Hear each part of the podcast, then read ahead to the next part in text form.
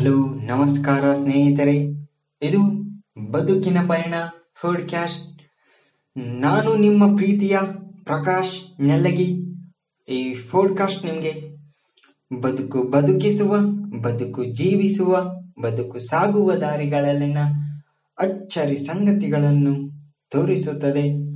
ಹಾಗಾಗಿ ಈ ಪಾಡ್ಕಾಸ್ಟ್ನ ಫಾಲೋ ಮಾಡೋದನ್ನ ಹಾಗೂ ನಿಮ್ಮ ಸ್ನೇಹಿತರೊಂದಿಗೆ ಹಂಚಿಕೊಳ್ಳೋದನ್ನ ಮರೆಯಬೇಡಿ. ಇದು ನಿಮ್ಮ ಬದುಕಿನ ಪಯಣ. ಫುಡ್ಕಾಸ್ಟ್ ವಿತ್ ಪ್ರಕಾಶ್ ನೆಲಗಿ.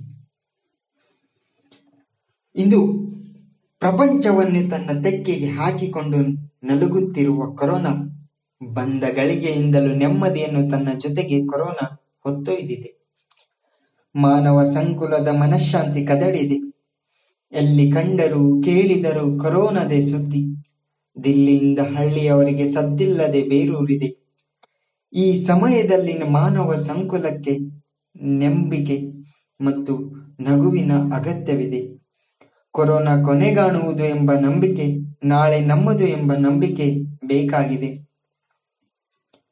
ಈ ಸಮಯದಲ್ಲಿ ನಾವು ವಿಚಾರ ಮಾಡಬೇಕಾದ ಒಂದು ಅಂಶ ನಮ್ಮ ಮನೆಯಲ್ಲಿ ನಮ್ಮ ಅಮ್ಮಂದಿರು ಹೌಸ್ ವೈಫ್ ಅಂತ ನಾವು ಏನು ಕರೆಯುತ್ತೇವೆ ಅಲ್ಲ?